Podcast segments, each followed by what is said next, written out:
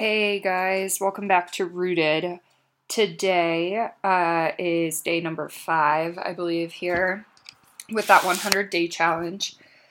And I wanted to talk a little bit about perfection or preparedness, whatever. I think the two can be like conjoined there. Perfection. Wow, what a heavy, heavy word. I'm trying to even think of really where to start this, but I guess the way I was thinking of it and feeling inspired is that often we wait for things to be perfect before we take action, or before we make a move, which I guess is taking action, or before taking action, we tend to just wait until things look as perfect as possible. I think we're all familiar with the phrase that like nothing is perfect, or like we're perfectly imperfect, which is so true. The caliber of perfection, I mean, there's nothing else like it. Perfection is the ultimate. It's the best of the best. Yeah. And perfection is just, it's overrated, you know, it puts this like unrelenting standard on ourselves and on others, and no matter what we do or no matter how long we wait, situations are not going to be perfect. Life is messy.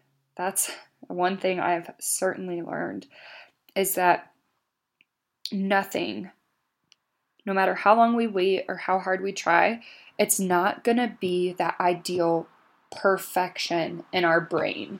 Because we can think all of these thoughts and create scenarios, but the reality of the situation is that this is life, and things are just simply not perfect.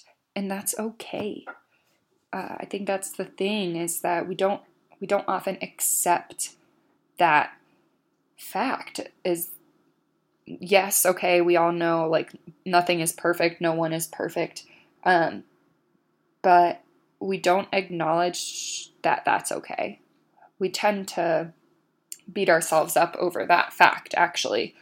I know I certainly do it often, is even with this podcast, I waited and I didn't think I had perfect material to cover, or that my artwork was good enough for submitting to iTunes, or, whatever it might have been, just the little details. I got so wrapped up, and I held myself to such a standard. And I do that for so many things in life. I think we all do, is we look at situations and criticize the finer moments. And, maybe that's like the inner athlete in me, is I'd get really hard on myself about the little things, because I'd worked so hard to perfect the big things as much as I could, but still when it came down to it, it wasn't perfect. I wasn't a perfect swimmer, or even in cycling sometimes, like I don't have the perfect routine or class, and I would nitpick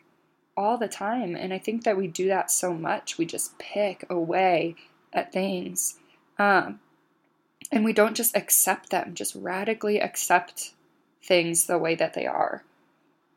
We tend to just strive for greater, which is good. Don't get me wrong, that's good. But when it comes to a point that you start criticizing your own progress, or you don't acknowledge your progress, because you're too focused on those imperfect details, that's when it becomes an issue.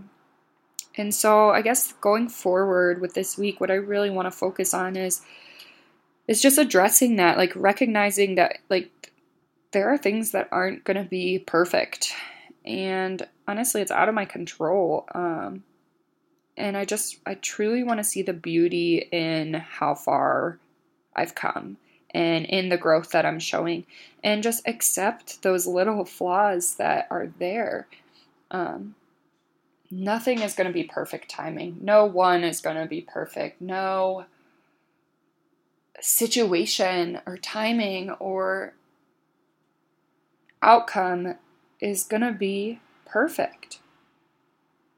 And honestly, what even is that? Like, we create these thoughts and these standards in our heads, and it's just not reality. So I guess I just really want to tune into that full, authentic reality, that raw life that we just experience. I just want to notice it. I want to notice it and take it for what it is. And I encourage you to do the same, and to not hold such heavy standards over our heads. I think that's all I have this morning. I'm just eager to see how this thing unfolds. So pay attention to those little things that are just not so perfect.